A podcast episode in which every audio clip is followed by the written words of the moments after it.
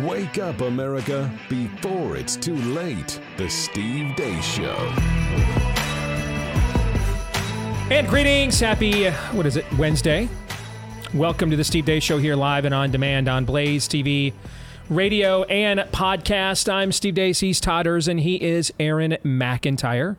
Want to welcome a brand new partner here on the show, Red Balloon. They understand we've got values our values. They're under attack at every single turn. That includes in many of America's biggest workplaces, where patriots are made to attend woke DEI trainings or support pagan causes that they don't really believe in. If you think it's bad now, just wait till election year.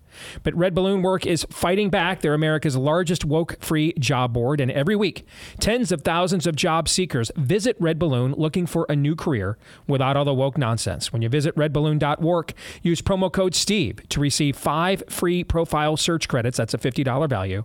That's redballoon.work and promo code STEVE. Want to thank all of you. They keep pouring in. I mean, the amount of you that have emailed me uh, or contacted me via the inba- via the inbox on any, any of the platforms uh, to say congratulations for the Grandpa news yesterday. So I appreciate each and every one of those. There's just there's there's way too many uh, for me to respond to each of them individually. So please, I, I uh, forgive me on that front, and let me just issue one collective thank you uh, from the bottom of my heart uh, to, to all of you that uh, have wished me the wished me those congratulations. They mean a ton, and it's a big week, by the way, if you're Amy Deace, because uh, she found out she's uh, when her uh, that it's going to be uh, the birth date of a granddaughter yesterday. Her birthday is actually today, so want to wish my wife a happy birthday. Steve, I thought you banned the birthday mentions. Well, um, except when I want to do them for people in my family, then it's okay. That's totally fair, Todd. Correct? It is. Yeah, because it's our show. I mean, keep things where they need to be at home, man. Indeed. I mean, just like, Indeed. I mean, you guys have to put up with me for just a couple of hours a day. She puts up with me the other Speaking of 22 hours a day for the last no 26 years. Speaking of putting up with you, uh, this is the second day in a row, Michigan, Jersey. Yeah, Desmond So- Howard throwback today. Yeah. So, so just to be clear, is it is it Jersey week or is it insufferable Michigan Wolverines week? Very well played. Had- Uh, very well played. Yes. You will Thursday's show uh, will not be a Michigan jersey. It will not. Will be a football jersey. It will be. It will be an NFL great. I'm I'm dis- I'm, I'm I'm deciding Is it new? No, it, the Earl Campbell one's the only new one I have. Okay. Okay. Um, so I'm, I'm deciding which football great Plunkett. NFL Hall of Famer I'm going to wear tomorrow. Trying I've to think. Uh, uh, well, there's two got- Hall, of, Hall of Famers, and then a guy who should be a Hall of Famer in my book. So I'm down to those three right Well, now. don't, don't do you have Namath? Don't you have an? That's one of them. That's one of them. Yep. I thought you have. I'm trying Namath to is one. Riggins is another. think. Riggins. Now those two are Hall of Famers, and then uh, Jimmy Plunkett, who is a Hall of Famer in my of book. course. Those are the three that I've narrowed it down. You've worn the Plunkett jersey several times. You should do one of the other two. Do one of the other two? Yeah. Yeah. I, I love the Jimmy I, Jimmy Plunkett jersey. I mean, that was my first. That's when I fell in love, guys, with the sport. I was seven years old or six years old, and I'm just watching this guy with a three chins and acne and a single bar helmet win the Super Bowl, That and I'm thinking I could grow up and, and look like that guy and pull this whole thing off. Well, I actually did grow up to kind of look like him, but I'm nowhere near the football player he was, obviously. But he he kind of made you feel like. And if you remember those teams back then, they had this guy out of the the the LaVell Edwards BYU passing system, Marc Wilson, like a number one pick in the draft, and six five, like your robo pro style quarterback. And the Raiders would always try to make that guy the starter. And then by the middle of the year, they had to turn to the fat, acneed, single bar helmet Jimmy Plunkett to dig him out of the uh, Tom Flores uh, hole they were in because he went with Marc Wilson in training camp instead. And that guy was the first person to win two Super Bowl MVPs was Jim Plunkett. That's an answer to a trivia question for you there. There you go. Now you feel complete and that that absolutely useless information has been dropped upon thee. How fulfilled does thou'st I feel? know. I was complete after you said no more Michigan jerseys. Nice. All right, coming up today, the weekly prophet of woe and lamentation will join us. Uh, coming up uh, towards the end of the program, we will play buy, seller, hold starting at the bottom of this hour. But let us begin, as we always do, with Aaron's rundown of what happened while we were away. What happened while we were away brought to you by Idalia. Hurricane Idalia made landfall in Florida's Big Bend area this morning as a Category 3 storm after briefly being upgraded to Category 4. The hurricane registered sustained winds of around 110 miles per hour and is expected to inflict damage as it tracks northeast across the state. Florida Governor Ron DeSantis says the restoration effort is already well underway. We currently have 54,000 uh, households that are out of power throughout the state of Florida, but there have been over 100,000 households that have already been restored through hard work uh, all through the night. Of course, it's now abundantly clear Donald Trump and his surrogates have made a conscious decision to ignore the deadly situation in Florida. Trump posted a bevy of videos and posts last night attacking Ron DeSantis and bragging about my polls. Not a word about Idalia. When asked about this by a numbskull reporter, here's how DeSantis responded. Not my concern. My concern is protecting the people of, of Florida being ready to go. And, and we've done that. And look, we in, in Florida, you, you just have to do this. I mean, this is something we put a lot of time and effort into throughout the course of, uh, of each year, knowing that, that there's going to be time where you're going to have to activate it. Now, we, we had a, a major one last year one of the most expensive on record. We were hoping not to have any this year. That maybe we would get off lucky, and that, but but that just didn't wasn't in the cards. So so you deal with it. Speaking of Trump, he was on the Glenn Beck program yesterday and said he did a great job with COVID. This country was coming together. Then we got hit with COVID. We did a great job with COVID. It has never been acknowledged, but it will be in history. We did a great job with the ventilators and all the things we did because nobody knew what it was. Nobody had any clue as to what mm-hmm. it was and we did a great job. Moving on, now is the part of the montage where we talk about coincidences. The following two stories broke on the exact same day in Washington, D.C. Five pro life activists were found guilty yesterday in a federal court for violating the freedom of access to clinic entrances. It's a Clinton era law passed to stop sit ins at baby killing facilities. They were also charged and found guilty of one count of conspiracy to block the entrance to the Washington Surgery Clinic in Washington, D.C. Lawyers for the Thomas More Society representing the defendants said all they did was kneel in prayer and pass out pro life material. The defendants could face 11 years in prison, three years of supervised release, and fines of upwards of $350,000. Also, on the same day that that news broke, we found out that the city of Denver, Colorado will be paying out $4.7 million to Black Lives Matters riot rioters who violated that city's emergency curfews during the George Floyd riots. The Denver City Council approved the multi million dollar settlement after a class action lawsuit accused the Denver Police Department of using then Democrat Mayor Michael Hancock's emergency curfew order to target protesters demonstrating against so called police brutality. Also in Colorado, meet Jaden, a 12 year old charter school student from Colorado Springs who had the unmitigated gall to attach the Gadsden flag to his backpack and subsequently got kicked out of class for doing so.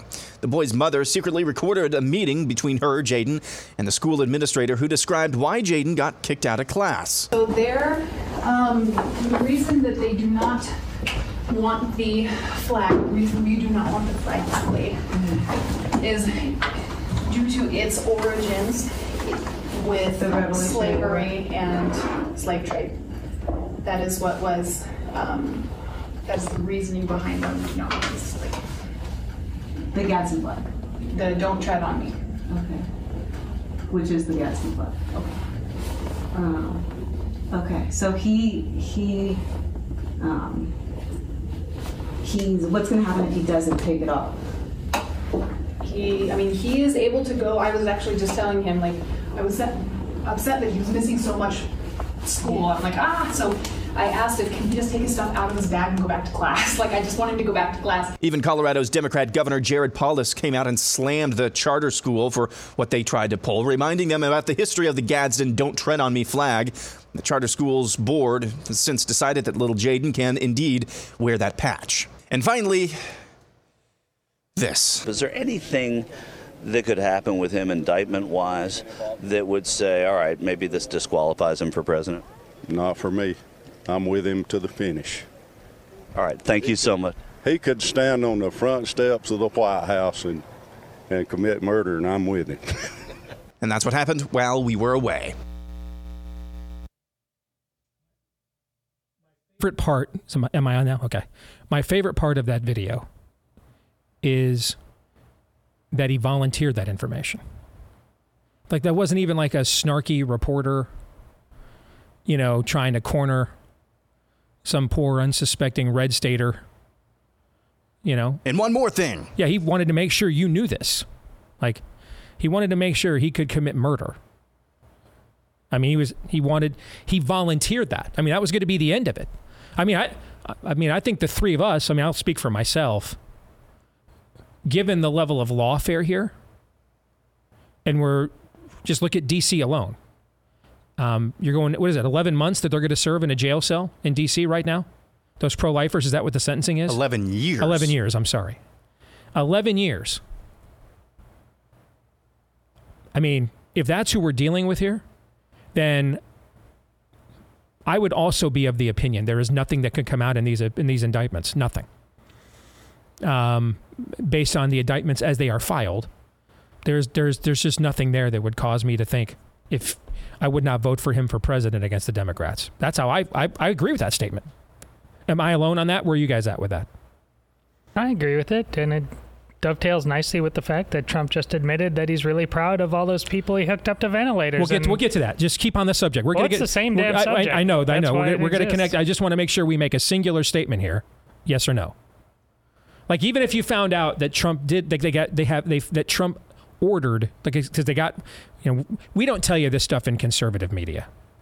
So a lot of times we're lying to you by omission, and and I think probably a lot of you want us to, and so that's why you don't mind. But they did get a. It's about a week and a half ago. The feds down in Miami did get a witness to flip.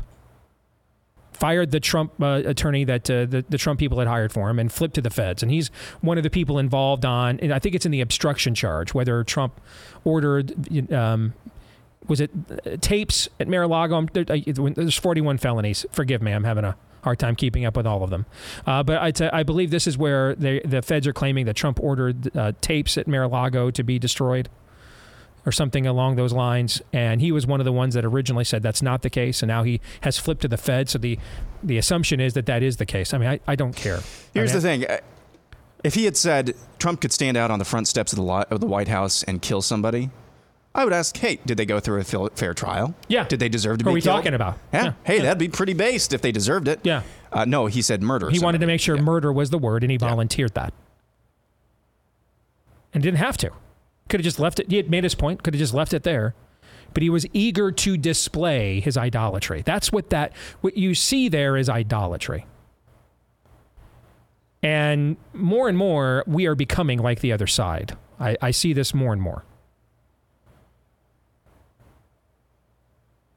Um, and I can just tell you, you have no chance to restore a republic based on God given rights via idolatry. God will not. You know, all those mentions in our founding documents of invoking providence and which is the will of which was the 18th century word for the will of God. Um, asking God for divine guidance, all those things you see in our founding documents, none of that is going to be honored. God will not honor anything involving idolatry. Why? You have made a God of something else, and he will not share his glory with another. God is just fine using problematic people to accomplish great things. John, Donald Trump's just not a good person. We've said this for years. If you believe otherwise, I don't know what your definition of good is different from mine. But he's done some great things, and I'm okay with that. Because you know what? I'm not a good person either. Todd, you a good person? Nope. Who's a good person? Nobody. Nobody is. Except for one, and we killed him. Yeah, there was one person who was good, and we put him, we hung him in a tree.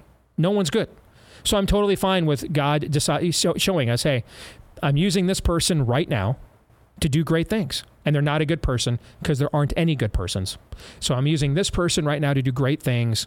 And I'm fine reading those signs of the times and lining up behind where clearly truth and light are moving, even if they're not necessarily moving through the vehicles you would typically assume or even desire that they move through. Fair? Yes. That's life east of Eden for the last 7,000 years. it's pretty pragmatic. Don't make the perfect the enemy of the good. Yep.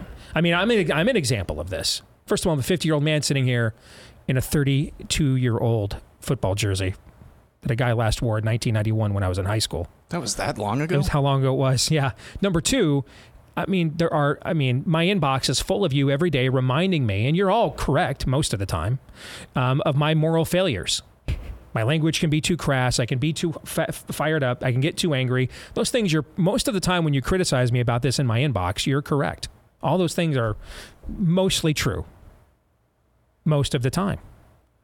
I am not the person that should be telling you and defining for you what idolatry is. Your pastor should have done that. The nice guy. The guy that didn't almost, you know, go through a divorce three years ago. The guy with Pleasant Valley Sundays. But is that guy telling you that truth these days? Is it coming from him? No. No, he's As your- not. As your show editor, I'd like just to answer all these people right now by uh, going back to what you've said before. I like my way of doing something more than your way of not doing anything. Well, that's true, Mr. D.L. Moody, one of my all-time favorite quotes. Yes, but thank you for resetting that. But no, the, the the the nice guys that speak the Queen's English are not largely doing that for you, unfortunately. And so God has to use schmucks and chumps, and um, you know, uh, uh, Cro-Magnon men like me to do it, because the word the word's going forth. It's it's not getting stifled. It never comes back void. It's going out. And as Luther once observed, God had to talk through the through the back ass of a donkey once. It's going out. It's not going to be stopped. It will go out. And if the, the people who look the part right out of central casting, if if it's not going to go out through them, you know, then it'll go out through other means.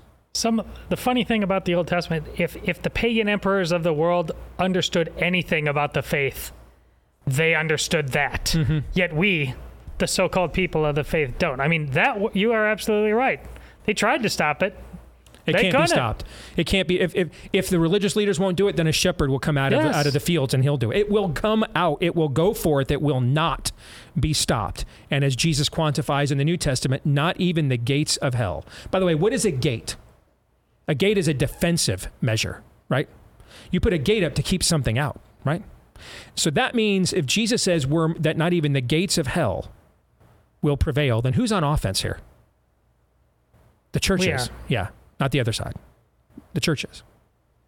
Now I bring that all up to say I'm I am very appreciative that that God used a man whose character is so anemic in certain areas that while the state he lives in is facing a category 4 hurricane he is retruthing libelous debunked claims from nutters like Laura Loomer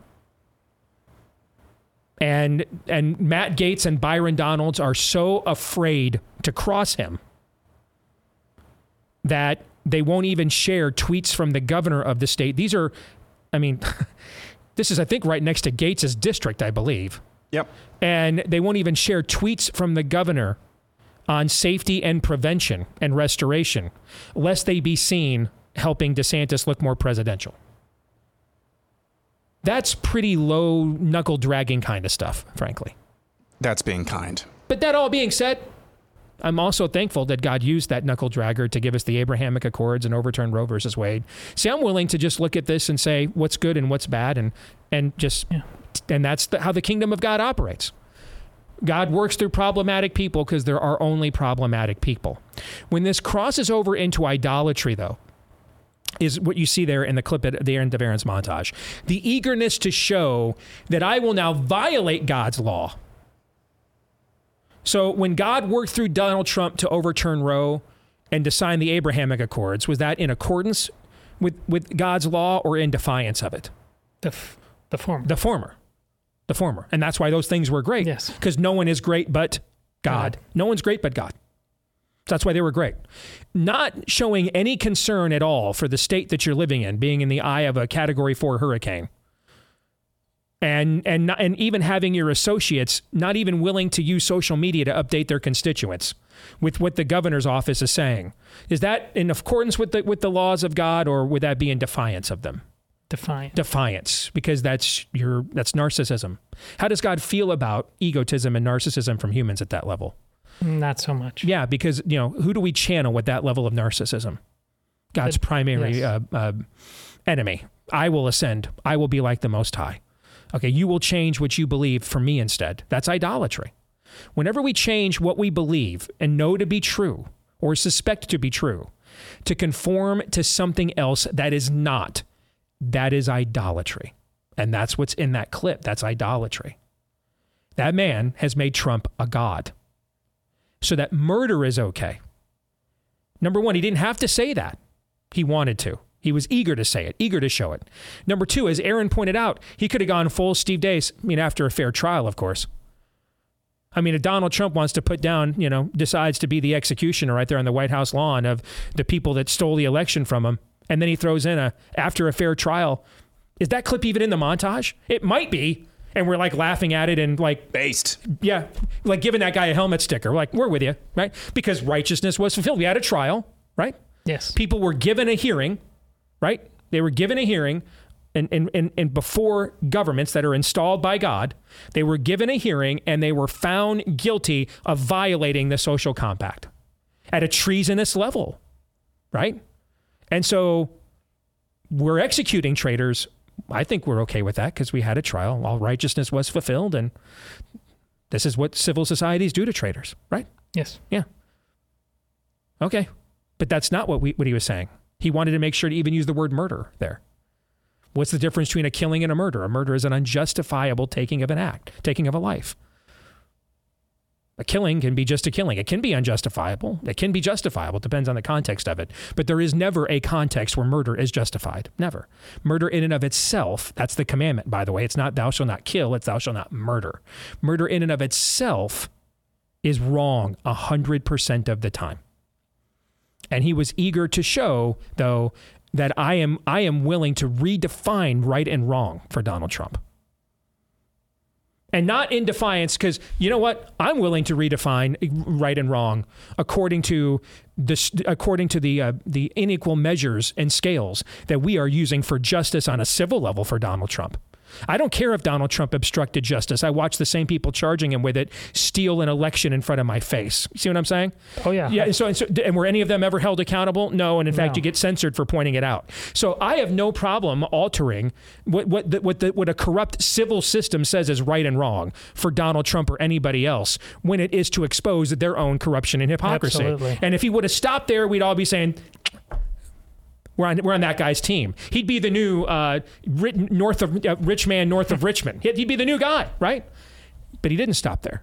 He went on to say, I will redefine what God says is right and wrong for Donald Trump. And that is idolatry. God is not a respecter of persons. There is only one God. There are no others. Do not make do not make graven images. Do not turn your idols into gods. Do not worship idols. And that's what that is. That's idolatry. Now, here's the thing you have to be concerned about, though. And I pointed this out on Twitter X or whatever the heck we're calling it now this morning. Idolatry works both ways. If you are unwilling to give Donald Trump credit for his accomplishments, and if those accomplishments are by any objective standard, was it a righteous thing in accordance with the laws of nature and nature's God to see the shibboleth of Roe's smashed? Yes. Was it a righteous thing to sign and negotiate the Abrahamic Accords? Sure. Yeah. If you deny him those accomplishments, you are an idolater now. You have now decided you've made him your God too. You've done the same thing that guy in that video has done. You have made the decision that you will not honor what God says is holy and righteous because of the vessel he chose to perform it through. You know who you sound like? The Pharisees who said, Well, nothing good comes from Nazareth. You sound like them. Didn't look the way I thought it was going to look. Wasn't the system I thought it was going to come through. Didn't come in the packaging that I was confident in my own understandings it was going to look like. And so I rejected truth incarnate, actually. Truth in flesh, truth incarnate, I rejected it because it didn't comport with my system. I thought I expected a warrior, a general. I expected someone to restore our nationalistic identity, not save me from my sins. I didn't expect a savior who would die for me, but would slay for me instead. You're actually just like the guy in that video. You guys should hang out. You're both, you're just two sides of the same coin.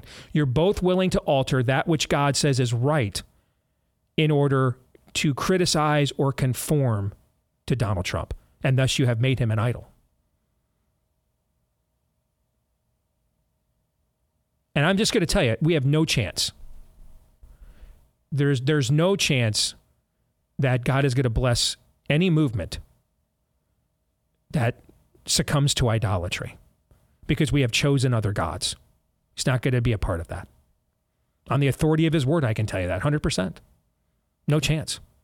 God will work through our sinfulness, work through the sinfulness of the founding fathers. Several of the men signed that, that several of the 56 men that signed that document went home to their slaves, including the guy that wrote the gosh darn thing. He went home to his slaves too. He'll work through our sinfulness at a very fundamental, problematic level. Why? Which of us are not sinners? None of us. None of us are not sinners. So, therefore, again, that's why we're not good people. We're all sinners. He will work through our sinfulness at a fundamental level.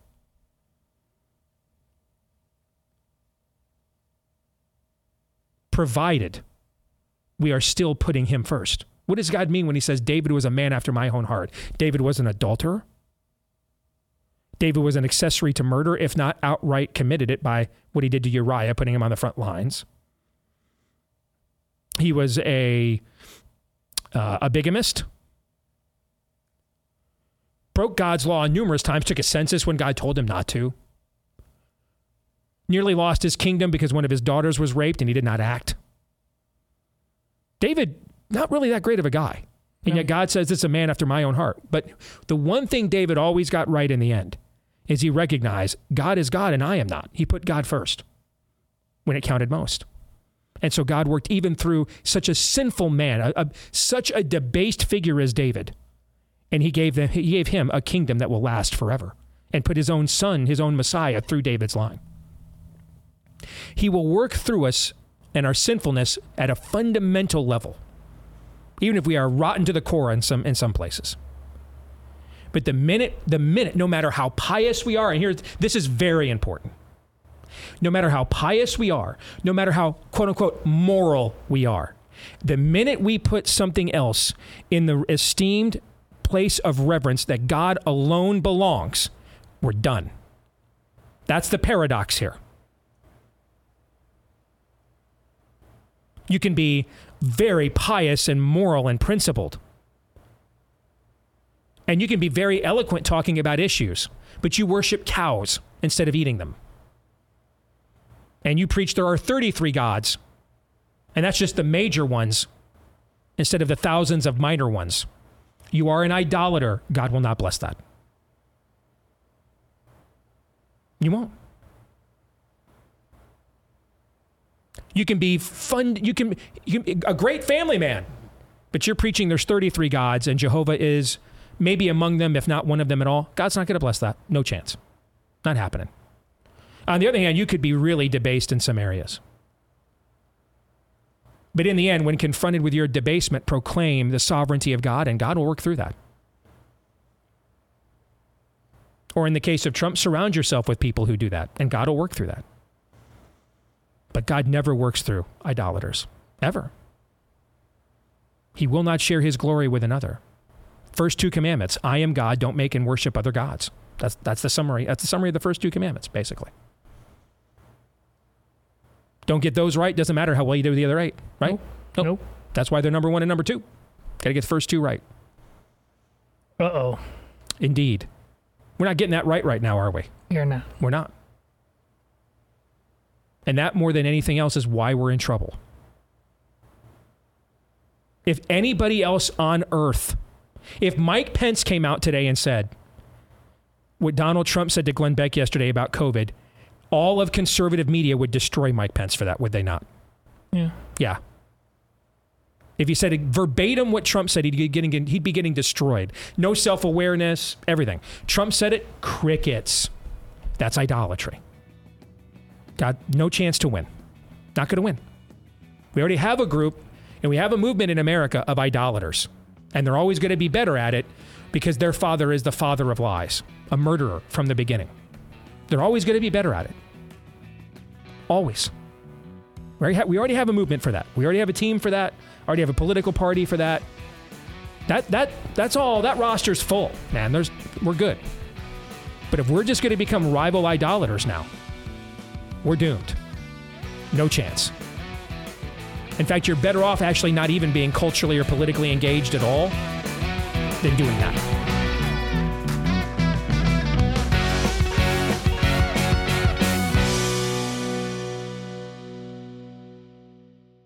The standoff at the border is heating up between Texas Governor Greg Abbott and the federal government.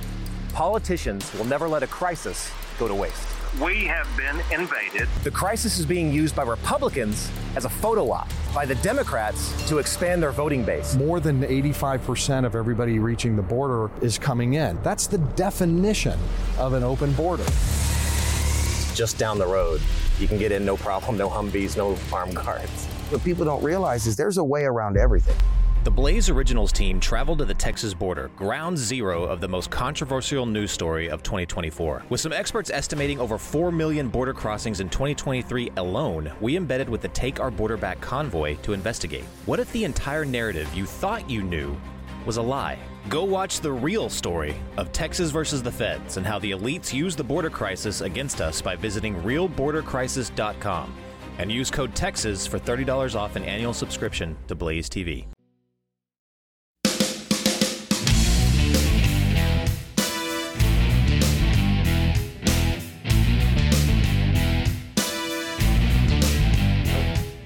Hey, today we've got a special treat for you. No. Your show finally got canceled by the Blaze? That's not today, at least. Another treat that I know you all are going to be very excited about. It's a wine so rare, and you'll probably be toasting the Blaze when they finally get smart enough to do such a thing. But for now, you'll just have to settle for the wine by itself. It's a wine so rare that it sells out practically every time it's released. It is the Sunal Illogico Malbec Wine Red Wine a never before imported gem from our friends at Bonner Private Wines. From deep in the Calchaquí Valley in Argentina, breathtaking altitudes at nearly 9,000 feet. This is the third highest vineyard in the world. And what sets this bottle apart from home or restaurant wine? Well, it's highly rated at 91 points. There is no fining or filtration done and that preserves its true natural taste. And it boasts a staggering 10 times more resveratrol, which is good for heart health, has 93% less sugar than the bulk grocery store reds that you'll buy. Bonner Private Wines is the sole importer of this amazing Malbec. And right now, we've arranged for you to get this exclusively by visiting bonnerprivatewines.com slash Steve. B-O-N-N-E-R for Bonner, as in B as in boy. bonnerprivatewines.com slash Steve. Become a member now. Act fast. This thing sells out quickly. Don't want to miss your chance. And you're going to get this and the other wines for over 50% plus free shipping. 50% off and free shipping at bonnerprivatewines.com slash Steve. All right, with that, let's get to it. It is time to play buy, sell, or hold. And this is where Aaron has collected from you and the audience things that uh, and, and propositions and predictions, Todd, that you and I are going to determine. Are we buying that? Are we selling that? If at any point during the show we decide, wow, I just can't take a stand. I'm that weak. I'm that anemic. I'm that flaccid. I'm that emasculated. Uh, and I got a call for a hold. If you've done that, then you have violated the dude code. And you have to write a love poem to Lindsey Graham that will be published on X for all to see. Can we go back to last week when you didn't have the heart to? No, I'm I'm back to being back? mean. I'm, I'm back to being mean again. That was last week. Okay. Yeah. Moving on. Uh, Roses are red. You finish the line. Nope. Roses are red. Nope. Never gonna happen. Roses are red. Violets are blue. Lindsay, all I think about is you. See that I got you started. Go ahead. Finish up. No. No. All right. Aaron, go ahead. We will begin quickly with these three submissions from Jeffy's Butt Baby Franchise Guy 17. Lions making the Super Bowl. Buy, sell, or hold, hold quickly. You have to sell. They've won one playoff game since 1957. This is their best chance in, you know, probably 30 years. Cardinals tanking for the first pick. Oh, absolutely. Sure. You look at who they were cutting and everything else. They are they're tanking for Caleb Williams, and they are smart too. Buy. The Bears will suck again. I'm going to sell. I, I don't. You know, we'll define suck. Below 500. okay, I think they'll be below 500, but I think that they'll have a year somewhat like the Lions had last year, that step before the step year. I like some of their additions. Um, you're going to get a defined answer. I love Justin Fields coming out of college. Um, I, I think we'll get a. Def- I can't tell if his passing has been underwhelming because their weapons have been, or his development has been. You know, the Ohio State offense under Ryan Day is it's not the same, but from an NFL perspective, it's kind of similar to the the offense under Steve Spurrier. And and now we've had the sec we've had a we've had Justin Fields, his predecessor Dwayne Haskins. Uh, you know, unfortunately, what happened to him um, with his murder, um, but um, he wasn't developing before that as a quarterback, despite being a first round pick. And and the reason there's similarities is because Spurrier's offense schemed guys so wide open, and you just don't get that open in the NFL. You know, you have to throw into very tight windows. Everybody's covered almost every play, unless there's a breakdown. It's hard to week in and week out scheme people open. You can do that in college, and Ryan Day schemes a lot of people open. And so I can't tell if Fields, and this will be the year with you know getting DJ Moore and Chase Claypool there for an entire year. This will be the year to see if Justin Fields is ready to take that next step at a quarter as a quarterback, and I think that he will. I think I think that they'll be interesting into December, and so I am going to say sell. They won't suck. That could mean that they finish with you know eight wins and just under 500 or seven wins, but they'll be interesting in December. So I'll sell. I more or less agree with that. G. Harmon says Trump was correct when he said we'd get tired of all the winning. He never said who would be doing all the winning. See, I am as frustrated as anybody in America by what has gone on from a decision making standpoint with Donald Trump since December since March 16th of 2020. I've written multiple best-selling books about it. I've done how many shows about it. But we, we cannot forget that prior to March 16th of 2020, life here was very good. I mean, one of the one of the reasons we're all, if you live in the suburbs like I do, one of the reasons we're all sitting on homes that have greatly increased in value that we now can't sell because of the Let's Go Brandon economy to people like Todd that want to buy them, okay, is because of what happened when he was president with the economy. It wasn't the greatest economy ever, like he proclaimed, but it was. That doesn't mean it wasn't pretty damn good.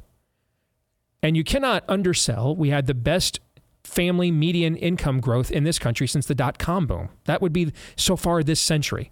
Life was good particularly if you just tuned out like the dramas, the Russian collusions, the Kavanaughs. If you if you didn't have to talk about that stuff every day like we did, because that's our job. If you were an average American that just more, didn't have to tune into that, you lived pretty good in America from 2017 through 2019. You lived pretty good. Life was good. We got, you know, Israel's, you know, hanging out with the Saudis. You're thinking, okay, cool. You know, I'm not doing any stupid wars. Life was good, was it not? Sure. It was good. It was clearly better than what we have now. And you could argue it was even objectively good. Not just better compared to the demons running mm-hmm. the joint, but like objectively good even without that comparison. And I don't think we can forget that. And I, I say that as someone, his persona grates on me. I can't stand it. I can't stand it when he's doing stuff I like. I can't stand it. Okay? So I get, man, aging in dog years where Trump is concerned every news cycle. He makes everything as hard as it had, even harder than it has to be. He makes everything more difficult than it has to be. I get that. I get the frustration with that. I get that he the grading aspect of that. But in the end, what matters most to our kids and our grandkids are results. And and so I think this goes too far. Even though I admit given the way he's behaving right now and has behaved a lot the last few weeks and months, he deserves probably something like this. I think it goes too far, so I will sell. I'll buy. Next up, Paul Sellers. Ketchup is the greatest condiment of all time. Oh, hard sell. Multiple. I'm a big mustard guy. Yep. Dijon mustard. Yep. I just bought ballpark mustard. So I didn't tell you guys this story. Um, mustard story? A mustard story, yes. Uh, bought ballpark mustard at uh, Progressive Field where the Indians play. I'm sorry, the Guardians play. A lot of the Cleveland fans, based on what I saw a couple weeks ago, haven't really embraced the whole Guardians um, motif quite yet. Excellent. I mean, I saw plenty of Indian stuff there. Okay, uh, but uh, so I, I keep forgetting that they changed their name, and so they were selling like the ballpark mustard that they put on their hot dogs there at the park, and so I bought one, and Amy's like, "You're never going to get that through TSA," you know. So we get through TS. We're we're about to go. In, I mean, I've got this thing in my in my uh, shoe with a sock buried at the bottom of my um buried at the bottom of my uh my bag. And and we we were sitting there like we think that we are like Bothan spies smuggling the Death Star plans. Theme from Midnight Express is Yeah, playing in the yes, background. Yes, yes. Okay. Dun, dun, dun, dun. I mean, we're like both sitting there, like, is it going to make it? Is it going to get pulled aside? Are we going to make it?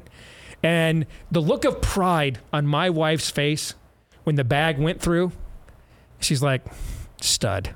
And I looked at her and like, I told you I got this. We walk out of TSA and we stop to get something to drink for the flight. Okay. What do you think is prominently displayed right there in the gift store? Ballpark This is what mustard. I was The wondering. same exact ballpark mustard I thought I had s- successfully smuggled through TSA. Okay. That's what I was wondering this whole time. I'm not a stud. I'm a schmuck. I did all that for nothing. Can you only get that in Cleveland or something? I, I we just I- I've I've never seen an, another. Well, I've not been to another baseball stadium in a few years, so I don't know if other stadiums are selling their own ballpark mustard, but they were. So I even brought it with me today to put on my uh, my lunch after the show. So This is classic Deace food fetishism right here. yeah. So I mean, I'm I'm I, but back to the uh, the the question at hand. Mustard in general is dramatically superior to ketchup, so I will sell. Barbecue sauce dramatically superior to ketchup. See, I will sell. I have a- Chick Fil A sauce dramatically superior to ketchup, so I will sell. I'll, And I like ketchup. I'll, yeah, but that's why I'm buying. I, I love all the things you just mentioned equally, if not above and beyond. Which, but like ketchup, it's like by the objective standard of most people's palates, it's just, it's clearly the king. And it's go. It's not just going against schmucks, like you said. It's going against great options. Most people are in love with ketchup. I just gotta hand it to you know, hate the game, not the player, kind of thing, right? I'll tell you this: if you've never put ketchup in your scrambled eggs, you are missing out. Now see that? No, That no. This is is the exact phenomenal. Disgusting. No, now that's just wrong. That is phenomenal. Ketchup in your scrambled eggs is phenomenal. Yeah. Salsa, but not. Yeah, salsa is great. In the eggs, in the scrambled eggs. So is ketchup. Ketchup in your scrambled eggs is No, great. it's not. Yeah, it is. Oh man. Testify. I have been uh, making my own burger sauce this summer for my burgers. Two parts ketchup, one part ranch, one part Dijon mustard. Amazing. So you actually are making a burger sauce. You're not just um, buying an off-label version of Thousand Island dressing and No. calling it your special sauce. Is that what that is? That's typically what that Now means. we're gonna sully Big Macs. We're really doing this. No, I love Thousand Island dressing. I'm just saying that's the special sauce is their own off-label This version was of Thousand Island dressing. sacrilege! It's all sacrilege. All right, moving on to more uh, pressing matters. Tyler Bruder has uh, top five songs that should have been the band's biggest hit. Number five, Slaves and Bulldozers by Soundgarden. No way. No way, man. I don't know what it is. I mean, Black I- Hole Sun is a is a is a symphony. Yeah. It is a magnum opus. That is their greatest song, and it, because it is rightly recognized as such. Don't, don't be too smart by a half. All right. Separate Ways by Journey. I think he's got a little bit of an argument here. No. Maybe you can. I mean, I'm, I'm That's a okay. if you, song. It is a great song, and I'm I'm okay if you think it is their greatest song. I don't, but I'm okay if you think it it, it should be considered their greatest song. Yeah, so on. This one, I, I appreciate this Simple Man by Lynyrd Skynyrd, but it's still got to be, what is it, Freebird? It has to be Yeah. Freebird. Has to be. Yeah. I mean, they or did Sweet, Home, Alabama. Yeah. Or Sweet Home Alabama. Yeah. Number two, Where the Streets Have No Name by U2. I think I'm- this is a great call. Yeah. Now, my personal favorite U2 song is from the same album. Um, I still haven't found what I'm looking for, but man, if if if this is what you think should be considered their greatest song, you'll get no argument out of me. And I mean, it's really close between the two, and they're on the same album, the Joshua Tree. This is this one I think is a really good take. My kids were playing um, the remix of "I Still Haven't Found What I'm Looking For" from the movie Sing 2 Mm-hmm. Um, and it was really well done. And so it just got me thinking. I haven't listened to the Joshua Tree in a while, so like just like a week ago, I listened to it all the way through. I mean, just unbelievable. Yeah. the whole thing, Yeah. the whole thing. It is. Yeah. And number one, I don't know about this one. Roll with the changes by REO Speedwagon. Great song. It is a great song. Now, yeah. their greatest song, in my view, is "Time for Me to Fly," and I think it's one of the most underrated songs of all time. Um, but if you think that this is their greatest song, I'll and it, then yeah. I, I will absolutely allow it. So I think the the last two that he had, I think, were really solid takes. I like it. and that was a good list. I mean, Overall, movie was I just idea. watching Yeah. recently that went with that had roll with the changes in the movie. I just watched a, re, a movie recently, and they were using that film in the film. I'm trying to think of what it was. I can't remember what it was. Go ahead. Go ahead. Sorry. Sean Griffiths is next. The internet social media. Oh, it's is- the uh, Gran Turismo movie I just saw. They use it in there. All right, go ahead. I'm sorry. Sean Griffith says the internet and social media is the ultimate double edged sword. On one hand, it spreads social contagions and lies like nothing ever before. On the other hand, it's been instrumental in breaking away from mainstream media propaganda and allows those with discernment to find the truth. I think this is true. I agree with it, but I'm going to sell. I think the word of God is the ultimate double-edged sword. I think it convicts the believer and the unbeliever hmm. alike. That being said, that. I think your overall analysis outside of the Bible. outside of the scriptures, your overall analysis of what social media has done, um, both good and bad, on um, an existential level, is a 100% accurate. Mr. T, campaign strategy idea from Ron DeSantis. Advertise to Trump supporters who are worried about Trump's issues to vote for Vivek Ramaswamy if they refuse to consider DeSantis. Vivek is only in the race to split the anti Trump vote, make it backfire instead. I'm going to sell Yeah. because all data that I've seen, public and private, shows that Ron DeSantis is overwhelmingly the, the second choice of Trump voters. I, I know if you're on political Twitter, you don't think that's the case. But I promise you, outside of political Twitter, it is. And so I wouldn't be marketing people that you are the second choice of to vote for anybody else other than you, actually. I'll sell. Agreed. You have to remember political Twitter is not reality. It's just not. It, it it's important. It's where narratives and, and get crafted, debunked. It's often where news breaks. I'm, I'm not saying it's not important. I think it's very important. I use it, you know, of, of all my social media usage, Twitter would be 90% of it. That being said, though, you have to understand what Twitter is. It is a tool for engaging on narratives. It is not a tool for determining public perception or opinion. You kind of need more than in the you know 7% of Republican primary voters to be on a tool to truly gauge perception, right? Mhm. You kind of need more than only 23% of your accounts are actually US based to gain public perception, right? Mhm. It just it doesn't have enough market share to truly uh, gauge public perception. That doesn't mean it's not important. It is very important.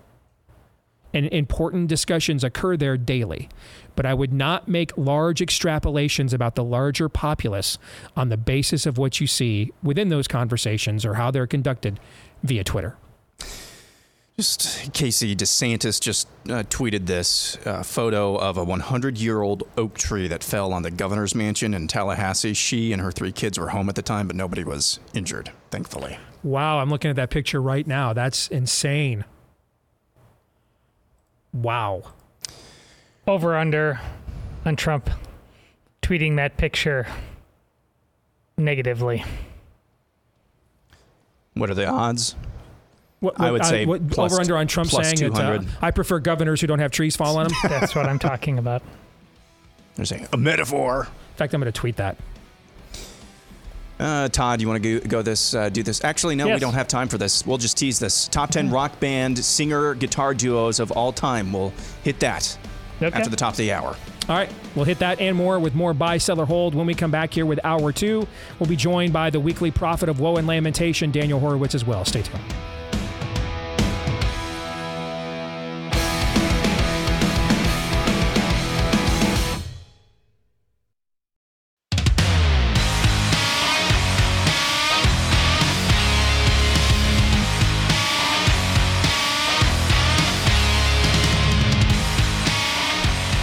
Here with hour two here on Blaze TV, radio and podcast. My name is Steve Deace. He's Todders, and he's Aaron McIntyre.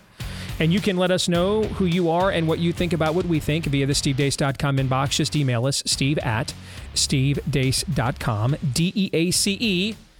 Like us on Facebook, MeWe, and Gab. Follow me at Steve Deace Show on Twitter, Instagram, and TikTok. Find me on Truth Social at Real Steve Deace there. If you're a podcast listener, we'd love to find your five star review if you like the show, of course. Thank you to all of you that have submitted them, thousands of you, in fact. Let's keep those coming. And uh, also, make sure to hit subscribe, or in the case of iTunes, follow, because that means every new episode will end up in your feed right away and you'll make sure you don't miss a single one because why would you ever want to miss an episode of this show? Except for all the times that you do.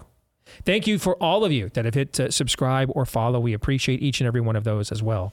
Constitution Wealth has helped our listeners align $10 million already this year with their American values. And they think there's a lot more work to do here in this audience as well. Um, they did a back of the napkin calculation. They think there's billions of dollars of investment capital in this audience alone. All right. And so this is where um, they want to help you no longer have your principles and portfolio in opposition. You can align your profit with the prophetic with our friends at Constitution Wealth. Help them build the, econ- the parallel economy together. Use your money as a weapon in the spiritual war that is going on right now. Learn how to do that at constitutionwealth.com slash Steve. Again, that's constitutionwealth.com slash Steve. One more time, constitutionwealth.com slash Steve. All right, let's continue on with part two of Buy, Sell, or Hold. Aaron. Mark from Meriden has a top 10 best rock singer and guitar duos of all time. We'll start at the bottom. Wow. Okay. Honorable mention Bono and the Edge. Come on, man. How's that not in the How's- top 10?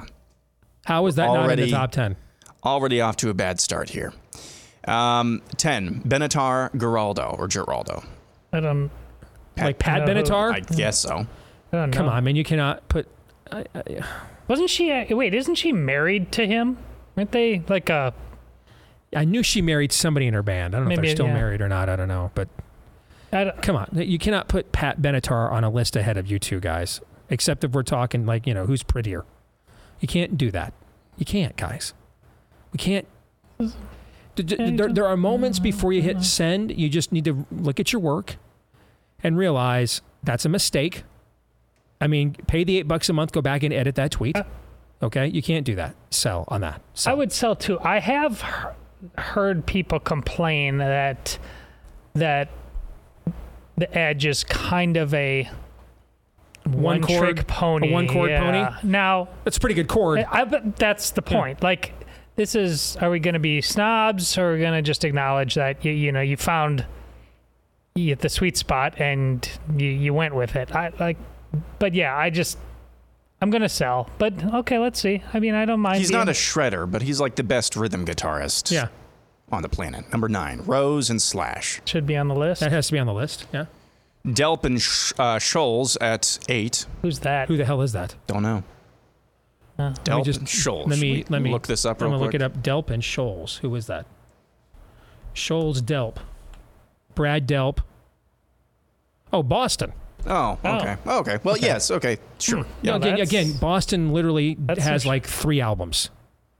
Okay, now one of them is one of the best-selling albums of a decade, but you you they can't be ahead of Bono and The Edge. Come on, guys. No. Perry and Schon, or Schon. I don't know. This seems. Oh, like Steve Perry and Neal Schon? Oh, from Yeah. Journey? Sure. Okay, I'm fine with them being on the list. Number Okay. six, Scott and Young. I don't know who that is. Oh, Angus Scott Yeah. or, or Angus Oh. Young and uh, Bon Scott. Okay, yeah, Yeah, that's okay. got to be on there. That's. I gotta mean, be you on could there. argue should it be Angus Young and Bon Scott or Angus gotta Young be and on Brian Johnson? I mean, um, one of the greatest selling albums of the '80s uh, is Back in Black, the first album they did without Bon Scott. So, but I'm okay if you're more of an Angus Young guy. Sure, I'll buy that. Going to be hearing that in Kinnick Stadium in T minus 71 hours. There you go. Uh, number six, did we do Scott and Young? Yes. Uh, Yeah. Number five, Daltrey and Townshend. Yes, that's a must. Yeah, that's a must. You could even argue they should be higher. Yes. Number four, Jagger and Richards. Of course. Yeah, That's why they're probably not higher. What that we're could going to be see why. coming yeah, up that here. could be why. Yeah. Number three, Roth and Van Halen. Yeah, yeah. I, I mean, mean, that's definitely I, top I wouldn't. five. I'm I not would gonna- not put it ahead of Daltrey and Townshend, but I, I certainly think that it should be hovering somewhere in the top six Yes. or seven. So I'll buy. Number two, Mercury in May. Too high. Yeah, it's, Should be. On, That I'm okay with it being on the list, but it's too high.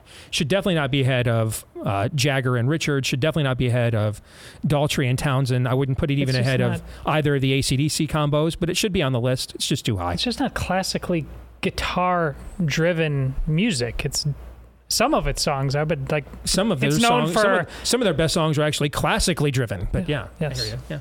And number one, Plant and Page. I mean, that, I completely agree with this. So that was a really weird first five, but you know, top five. Finish, finish strong. Yeah. one Finish that's strong. missing. I guess uh, that was certainly popular is uh, Ozzy Osbourne and Randy Rhoads. Oh, Randy Is Rhoads. I got to tell you, man, back in the old days of uh, Guitar Hero, there were many a nights where getting up the next day to do the uh, the WHO show, trying to trying to get past. Um, uh, what's the song I'm thinking of? Crazy Train. Crazy Train. Trying to master Crazy Train on Guitar Hero. I mean, uh, that you know, I've also never ever trying played to mimic Guitar Hero. Randy Rhoads on that was just it. I mean, a lot of sleepless nights. Did you trying to conquer that? before I Ozzy- finally did. Ozzy Osbourne collaborated with Elton John back in 2020. Did you hear this song? Ordi- Ordinary Man. Oh my goodness. Is it good? is incredible. Is you it? need to listen to it. Okay. In It's very- 2020? Yeah. Huh. I was busy that year. Elton John. I mean, you can't really hear. El- yeah, we were a little bit busy. Uh, you can't really hear. I think it's Elton John's more background vocals, but my sister sent it to me, and it's an amazing song. First time hearing of it. Okay. Next, yeah, first I'd heard of it a couple months ago too. Uh, Andy W says DeSantis's VP pick will be Nikki Haley. As much as I would love to see Kim Reynolds on the ticket, Haley brings foreign policy experience, which was the best part of Trump administration, and she's a minority female, which matters to enough people to make it significant. Sell. Yeah, I just think he's got other options. If if there were no other clear female options, I would entertain it, but I just don't think so. Yeah, I, I don't think so either. I don't. I I think here's something I have learned about Ron DeSantis. Now, I've had a few opportunities to talk to him publicly and privately. So I've been around him a little bit. Not nearly as much as I was around Trump the first time he ran, but I'm catching up. Okay, I've had more of an opportunity to be around him, and a, and a more of an opportunity to be around the staff that's around him most of the time as governor. And and this is to his detriment, by the way. What I'm about to say is to his detriment. Guys, I cannot tell you how little he factors in polit- political calculations like what's in with, with Yeah. what's in that note. It r- really truly is if if Daniel Horowitz were a taller athletic Catholic, that's who Ron DeSantis is. I mean, I just just he is it- it's just total ideal ideologue. It doesn't this kind of stuff just conversations even off the record like like I will actually try to inject these kinds of things into mm-hmm. conversations. And I mean, I will get looked at like I've got, you know, one both eyes in the same socket. It's just it, it, it is truly not an act at all. It's just the the patronage and sensationalistic and ang- you know um, realpolitik angles that Trump just that's Trump's native natural habitat politically. He loves those areas. Trump and DeSantis could not be any more different as, as men. They are completely different men. DeSantis disdains all of that stuff to his own political detriment, I would add, particularly on the patronage aspect. I mean, you, we, you watched Megyn Kelly. She was out there destroying DeSantis. He goes on her show, and now she's out there defending him all the time. I mean, the, the amount of how much access matters in our business matters a lot. The patronage aspect of this business matters a lot. Okay? And and that that's true in any media.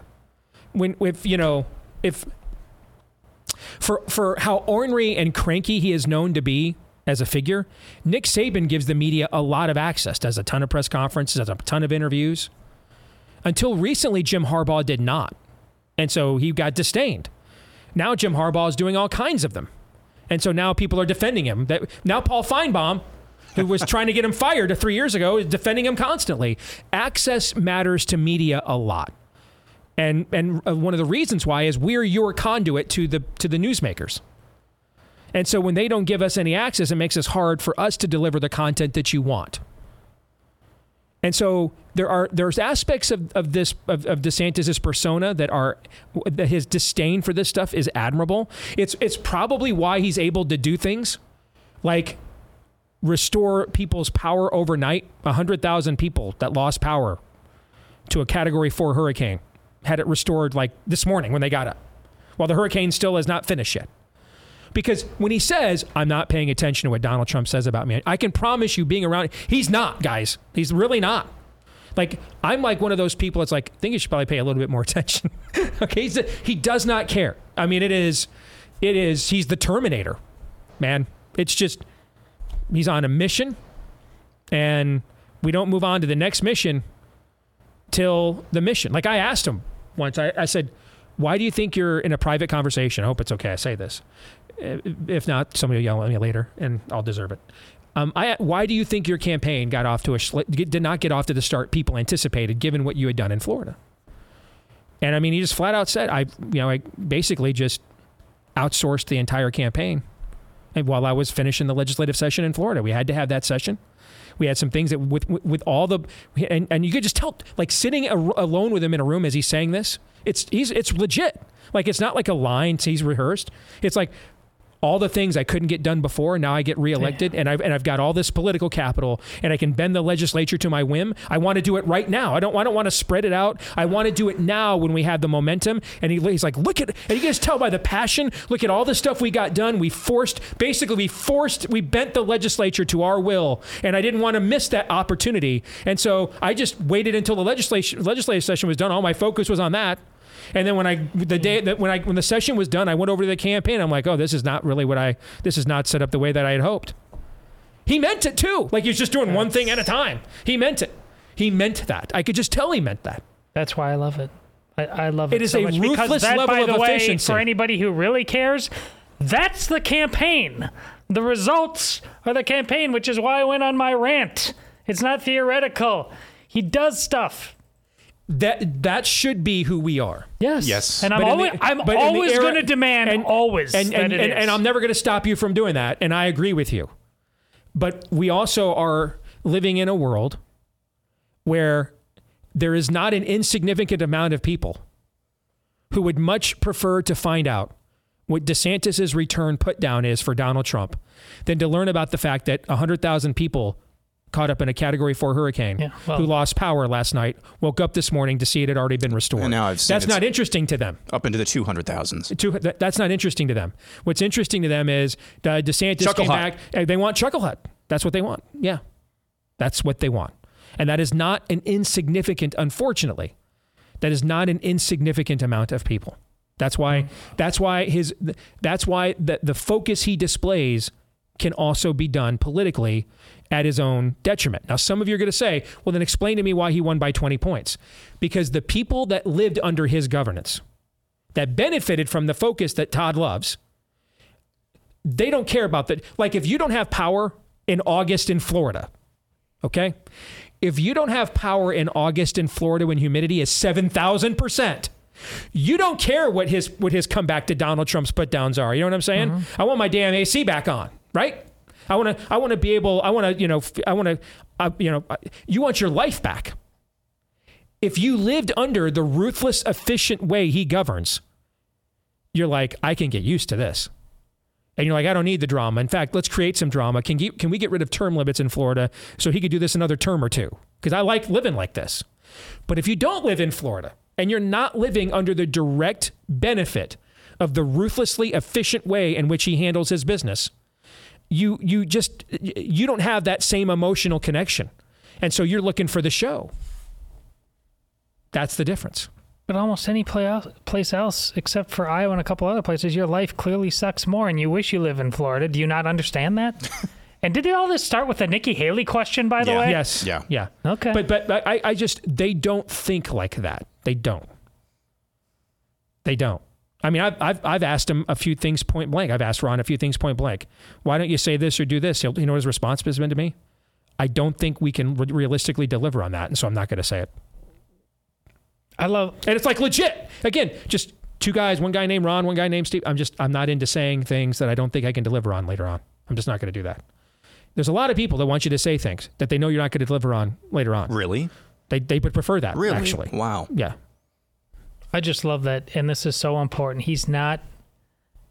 It as important as it is, and Steve laid it out it, how important it is to win this. He's not a he's not afraid of losing, which is so important because the w- one reason that's at least tied for first place amongst all of the ridiculous Republicans that have let us down in the past is that they're just terrified of losing. Like someone in someone in DeSantis' staff, like if he is the nominee, he's going to say, "Well, I'm going to pick the person I think would be the best vice president." Yeah. And so, seven, heaven, heaven forbid something would happen to me, they are ready to step in. Someone on his staff is then going to have to come that he trusts is going to have to say, "Well, here are some political calculations to consider." Why does he like Kim Reynolds? Their personalities are completely different if you know both of them. You know, and again, I, I've not had, I don't know him well, but I've been around him a lot more in the last month. And so I've, and I know our governor. So I, I'm going to be on a very small list of people that have spent personal time with Kim Reynolds and Ron DeSantis, probably. Mhm. Like one guy who's done even more of it because he knows the governor better than I do, Ron, uh, Governor Reynolds better than I do, would be Bob Vander Plaats. But I would be in a very short list of people who can speak to what Kim Reynolds and Ron DeSantis are like as individuals, completely different personas. It's really just comes down to I like the way she governed and how she led her state. So I think she'd make a good president. It, he, there, again, I'll go back to what I said a few minutes ago. If Daniel Horowitz were more athletic and Catholic, this is the politician he would be. In case you're wondering, it would be. This is probably why Daniel's, you know, Daniel has been friends with the DeSantises for five, six, seven years. This is probably why. Okay. One guy, you know, uh, got a college baseball scholarship, um, you know, and was an athlete. Another guy is, you know, five foot five. But aside from the physical differences on a personal level, they're very similar, even to this point. If you talk to Daniel outside of this arena, he is the sweetest, coolest dude. When he gets into this arena, scary. I'm intimidated. Okay. He is the freaking Terminator.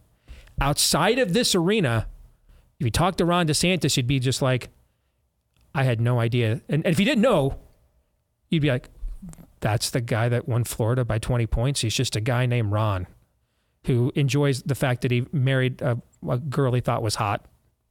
He's just a normal dude. But something happens when he steps into the squared circle, okay? Total different persona happens.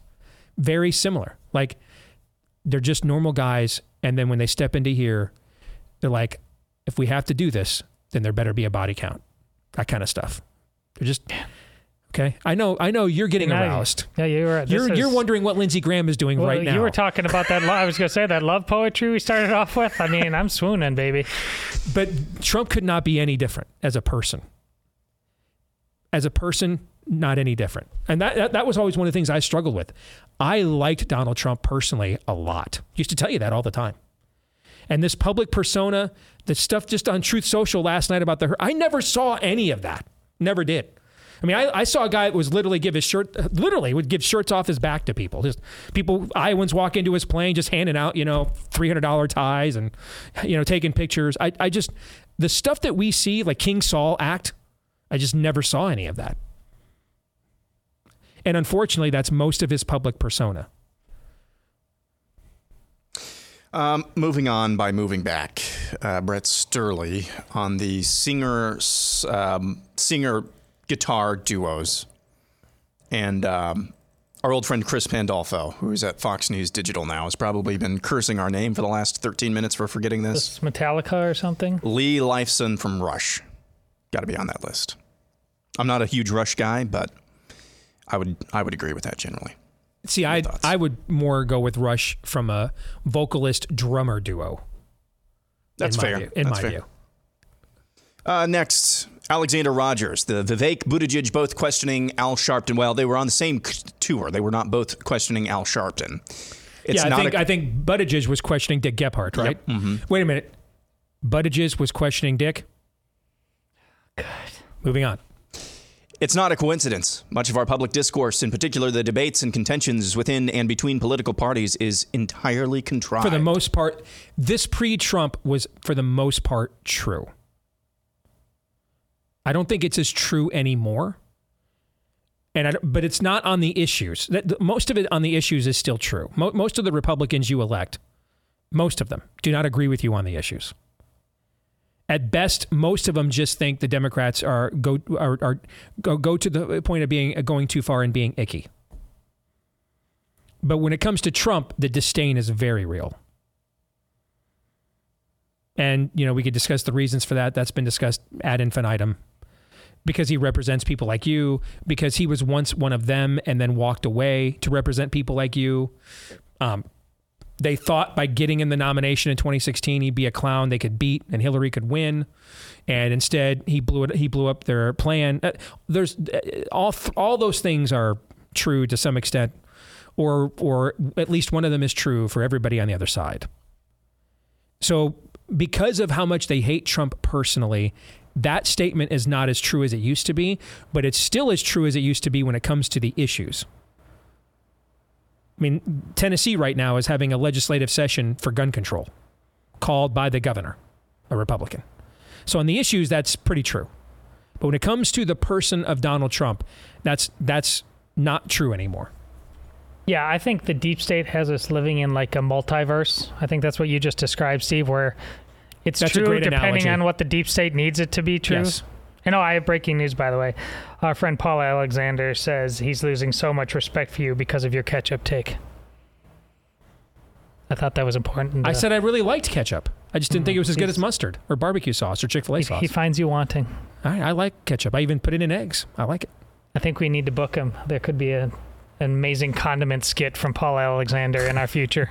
Nice. Uh, next, Jeff Gibson. Most iconic American moments since 1969. Number one, 9 11. Man, I don't know if I want to call that iconic. And six, gosh, I you know what? It's hard. I don't. Is it okay to use a, It- it a should've. tragedy like that and attack as Well, iconic? Well, if it, if you're willing to allow that, iconic is not necessarily A a, a, thing. positive. I still think Is there it's a sad- context where iconic is not positive? I'm asking. I mean, I typically This one. This one. I think for one. the purpose of this one, if he's Okay. pro- proffering this, but I still say no. I think it maybe should have been. I think people expected it to be, but then I don't. Th- I don't think that is. I think there's things before and after it. So I'll sell on it being number one. Number two, Roe v. Wade overturned. Oh, that I- would be sure for me. I mean, I, I think that's but that that's the signature. That issue created an entire political movement and realignment, and it has been the signature cultural war issue for a half a century. So. I'm okay with putting it on the list. You might be too high, but I, I'm okay with it being on the list. But to me, iconic means it, it transcends boundaries. It's it it can't be marginalized. So I'm gonna sell again. Number three, the moon landing. Oh, sure. It should be probably be number one. I figured if we're going back to 1969, that was July of 1969, that that would mean it should be number one. Otherwise, why are we why are we just arbitrarily choosing 1969? You know what I'm trying to say? Yeah. I mean, the only the reason you'd pick 1969 is because the moon landing is number one. Yeah. I Otherwise, think- then why'd we pick that year? Right. I agree. Okay. Number four, the Reagan assassination attempt. Sell. That doesn't. Yeah, I'm gonna sell on that too. I mean, what's number five? Watergate. Okay. That that's Uh, that belongs on the list. iconic. But then uh, uh, you, uh, the Berlin Wall coming down has to be on that list, and I'd Oh, get, yeah. and, and I'd replace the Reagan assassination attempt with that. Yeah. Now, this is an interesting one from D.S. Charlesworth. Mike Trout from 2012 to 2016 played in a 95% of Angel regular season games. From 2017 to 2022, he's played in 70% of Angels games, despite the fact he'll probably make it to the Hall of Fame if this trend continues. Trout could end up being the greatest what if player of all time. Uh, well, he's going to make it to the Hall of Fame anyway. He says, right? Yeah. Then I disagree. I guess Then- then- then is that- he saying just in terms of Perception. totals? Well, no, but also Because like we could do this in the NFL. totals he Look- would have look had. At, look at the jersey of the guy that I wore on Monday. His career cut short because of the physicality of the uh, position he played. Look at Terrell Davis, who just got into the Hall of Fame. What did he play? Like six complete seasons. That's it. But two of them I think were were, were one of them was a 2,000 yard season and another one nearly was. Mm-hmm. And so because of the acknowledgement of what he could have likely been without those injuries, he still gets into the hall. You know, and so to me, if we're if we're still putting if, if we're still putting Mike Trout in the hall, then I don't know what the what might have been conversation is. Or is, I think is I- the conversation even a greater player than Ken Griffey Jr.? He'd have been a a, a, a natural version of Barry Bonds. Is that what Well, we're saying? how many maybe. stat categories would he have owned? Okay. I think I I still will sell though because part of this is, and this is why the Cal Ripken story was so incredible. That this just showing up every day is part of this gig. And I, I think you know I, I think he's a game a gamer. I think his injuries are legitimate. I don't think this is load management or anything like that. And furthermore, I respect the fact that he's stayed with the Angels despite the fact that he's not as known because of it. But I, I think just playing every day is part of this thing. So I, I think that his coulda, woulda, shoulda just isn't really relevant to me, anyways. More breaking news, by the way. Uh, Governor Ron DeSantis. Yeah, now this was this. this was a Category Four hurricane 12 hours ago. Yeah. Just announced that the Tampa and Tallahassee airports will be fully reopened by tomorrow morning, and the Gainesville airport will be reopened tonight. This was a Category Four hurricane 12 hours ago, guys. This this is more important than a natural disaster discussion too, because we we have all these ridiculous notions of what government is supposed to do now. This is what he also fundamentally. This is the kind of thing. Not forget just a storm. Don't you guys? When we're we have all kinds of people getting degrees and all kinds of nonsense, and and and you have NASA putting rainbow flags on things. Like, I, I, don't you drive down the streets wondering like, how when we hand off civilization to our children, are we even going to have like the trains running on time kind of stuff? Like, who's doing the plumbing? Who's fixing the sewers? Like, we, we just don't have a, a mindset for that. He's just old school on so many different reasons. This is my job. I will do it well. And who knows? That may be the silver bullet. We've just got so, so used to mediocrity on so many different levels. I, I think this is fundamentally important, and it's not just because it's a hurricane. It's because this is what government is really supposed to do. Yes. And he's serious about it. I He's mean, yesterday about he it.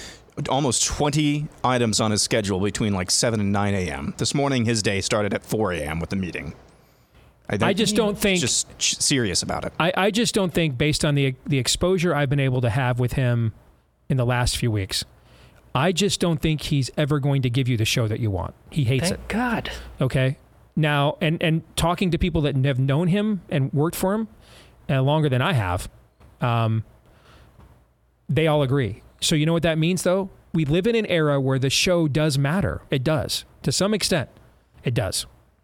And so if the candidate isn't going to provide you the show, then the campaign has to.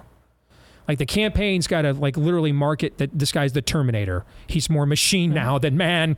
Okay, they got to market the, sh- the show because th- that's that's the era in which we live. And so if the candidate is just never going to provide that for you because it's not who he is, you know, like Daniel was never going to call himself the prophet of woe and lamentation, right? Daniel's not going to self gloss. That's just not happening. All right. I think so he- I had to do it for him. Okay. I think he agrees with you. That's why Christina Pushaw is a name we know in Florida, right? That's what she did down there, right? more rapid response than branding, but yeah, I mean, I'm par- I'm talking more branding than rapid response. More branding. That, you need you then if, if if you're not going to get the hype from the candidate, you need if your candidate's Chuck D, Chuck D, someone's got to be Flavor Flav. That's what I'm saying. Okay. Now you know what I'm talking about. You get that Yeah, reference, right? that- I got Someone's got to be out there with the clock around the neck, leading the hype. Okay. If the candidate's Chuck D just dropping truth bombs and dope rhymes, and it's all and it's all business, someone's got to be Flavor Flav. All right. Call the governor and give him that advice right now. Get a Flavor Flav.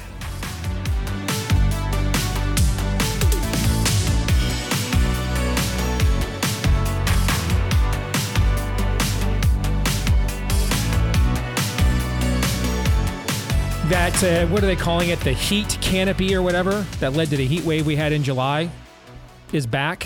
You been talking to John Kerry or something? I don't know what it's called. They, they call, I think it's like called the heat canopy or something. Okay, Who had that on Deace Bingo?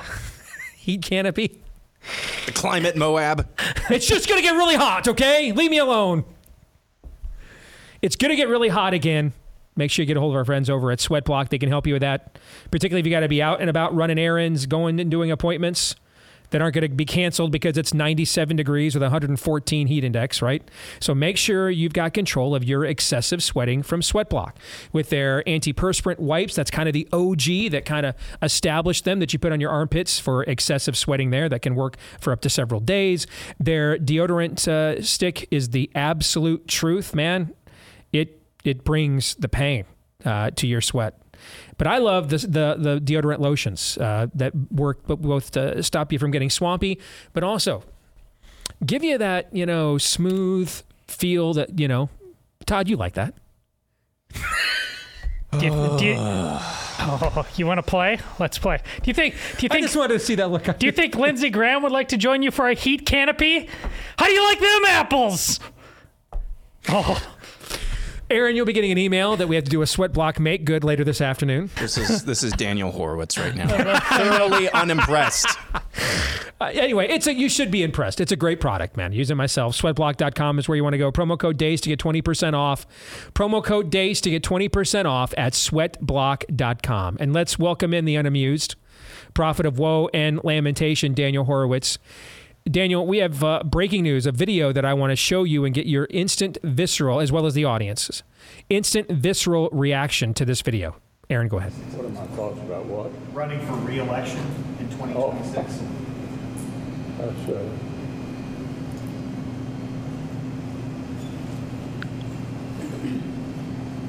Did you hear the question, Senator? Running for re-election in 2026? All right, I'm sorry, you all. We're going to need a minute. Senator. Benny.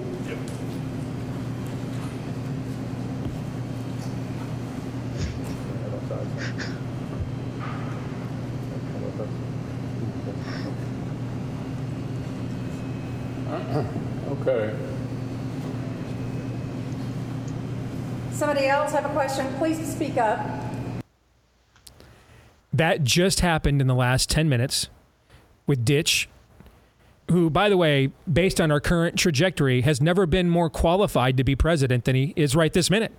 That, that just seems to be what we want. Uh, we want 80 uh, year olds that are in obvious decline as a country. We seem to, polls show us that that's what we want more of. Uh, one more trip around the mountain, uh, the desert with the boomer generation. Uh, but that notwithstanding, there he is. That's even worse than when this happened about a month ago. Uh, completely non responsive, has to be coached back up by staff. I mean, this is this has become Thad Cochran on steroids. But your reaction, Daniel? You know, Steve, I'm, I'm not laughing out of human suffering. I wouldn't do that. I was laughing out of the Chamber of Commerce yeah. sign that just came into vision when that was happening. I mean, is that not a metaphor for the GOP, for for really the the well-fed right for our, our entire livelihoods, our entire uh, two generations? They never focus on the issue that matters and the way it matters at the time it matters. So all of our colleagues will be up in arms. Yeah, Mitch has got to go. It's terrible. But I want to share with you a date, June 20th, 2020. So that was already six years after I personally recruited against McConnell and Matt about, Bevin, who went on to yeah, be governor of Kentucky. 12, yeah. About 12 years, 12 years after I had started calling for him to step down, by the way, and warning about his brand of republicanism. And I was shouted down by all the Fox hosts, and I won't mention names just for the purpose of where we are now, but all the people that will make fun of him now actually supported him. But June 20th, Donald Trump tweeted out as we were trying to recruit against him because often it takes two cycles. And he was very unpopular, by the way, among Republican voters. We finally felt like we broke through. He has my complete and full endorsement. And Steve, this wasn't 2016, 2017, where maybe he wants to unify the party. He just won, so he appoints Elaine Chao as Secretary of, Tra- of Transportation. This was three and a half years into him obstructing the MAGA agenda. And th- th- this is the thing. So all of our colleagues are going to promote this. Ah, it's terrible. But then, who's the new Mitch McConnell? All of his lieutenants that came into office since then, mainly with Trump's endorsement, and the ones in the pipeline, like like Jim Justice from West Virginia, who's just as bad, um, almost as much in cognitive decline, or maybe he just has a low IQ. Uh, it's hard to tell. We piss away deep red states. We have not grown one inch in our ability to make red states red. And now that McCarthy is the more relevant player, because McConnell's the end of his line no matter what, they're like, no, Daniel, focus on McConnell.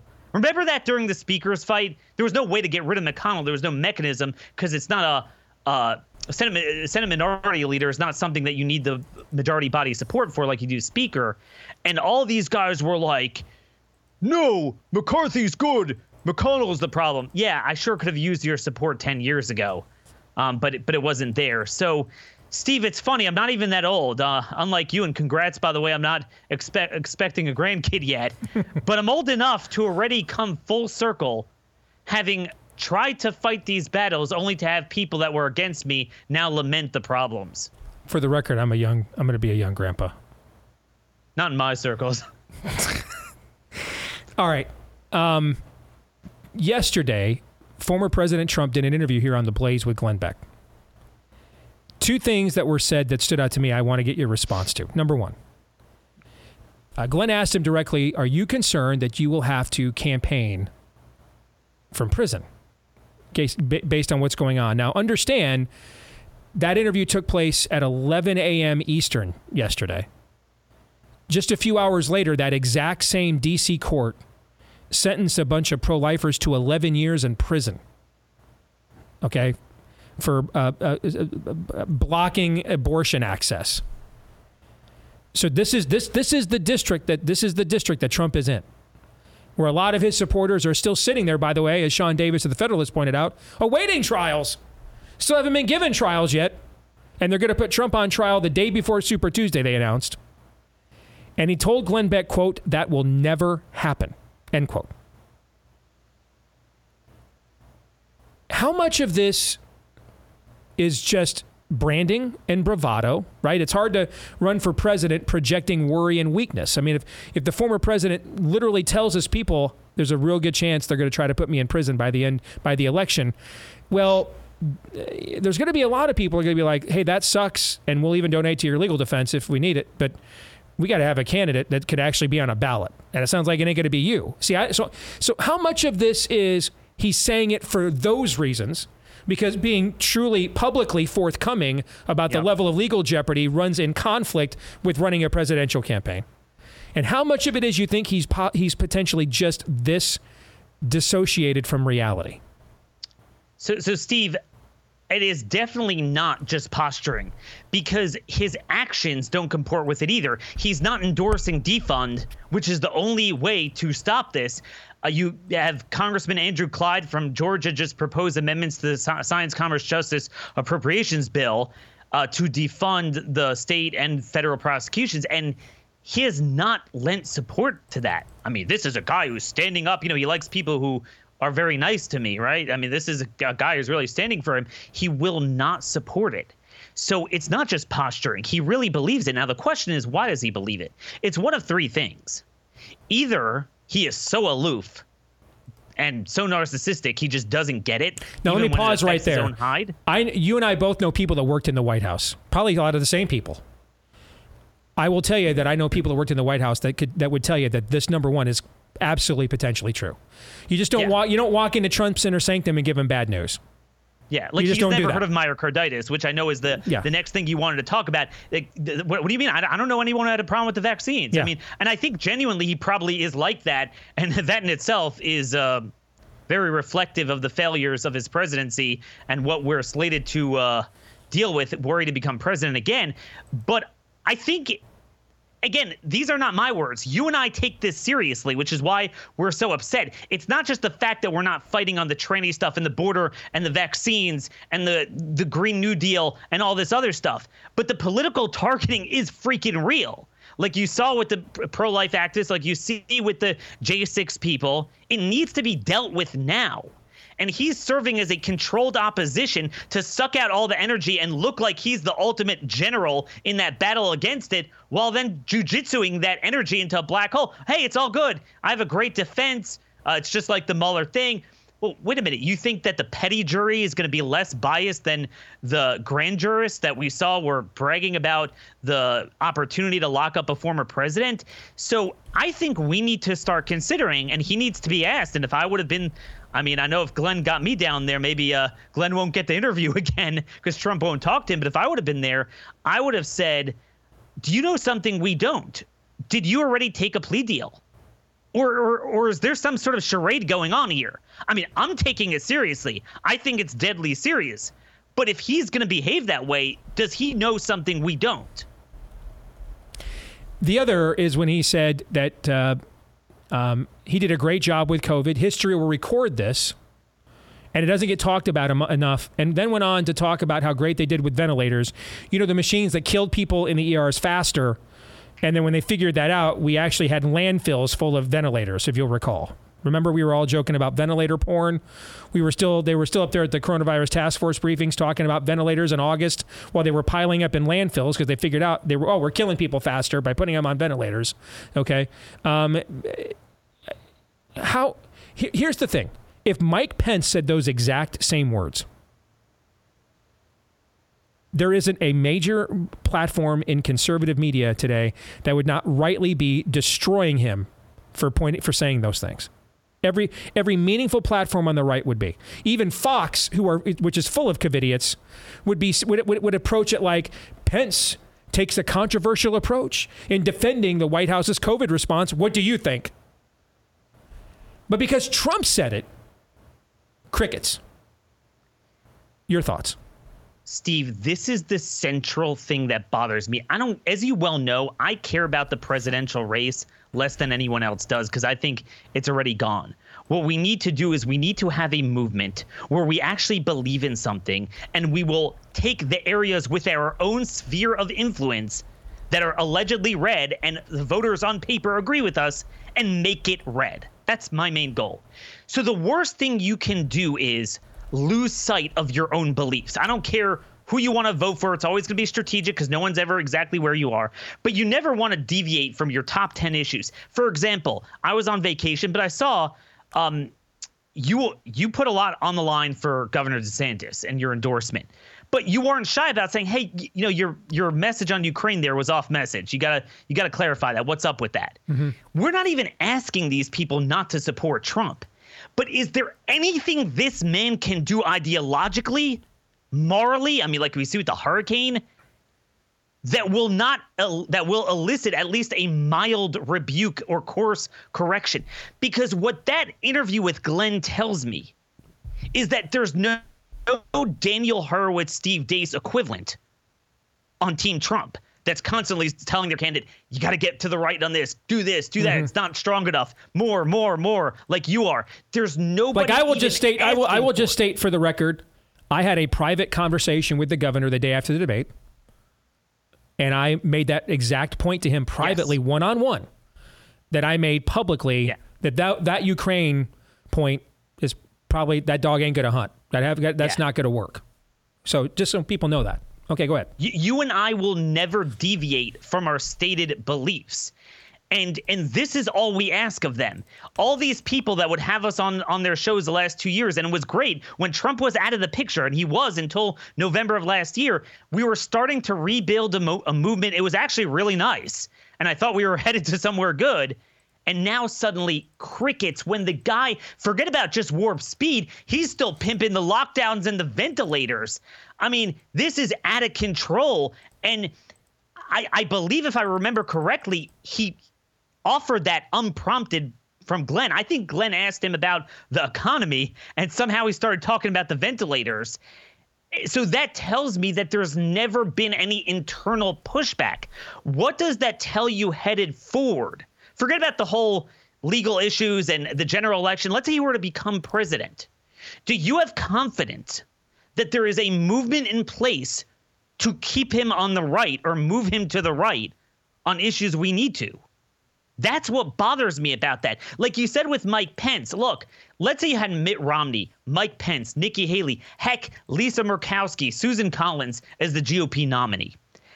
At least I have the confidence that when they start with the pimping Ukraine and and and, and uh, criminal justice reform and open borders and vaccines are always awesome, that we will have a unified movement moving in the opposite direction. We don't have that with this man.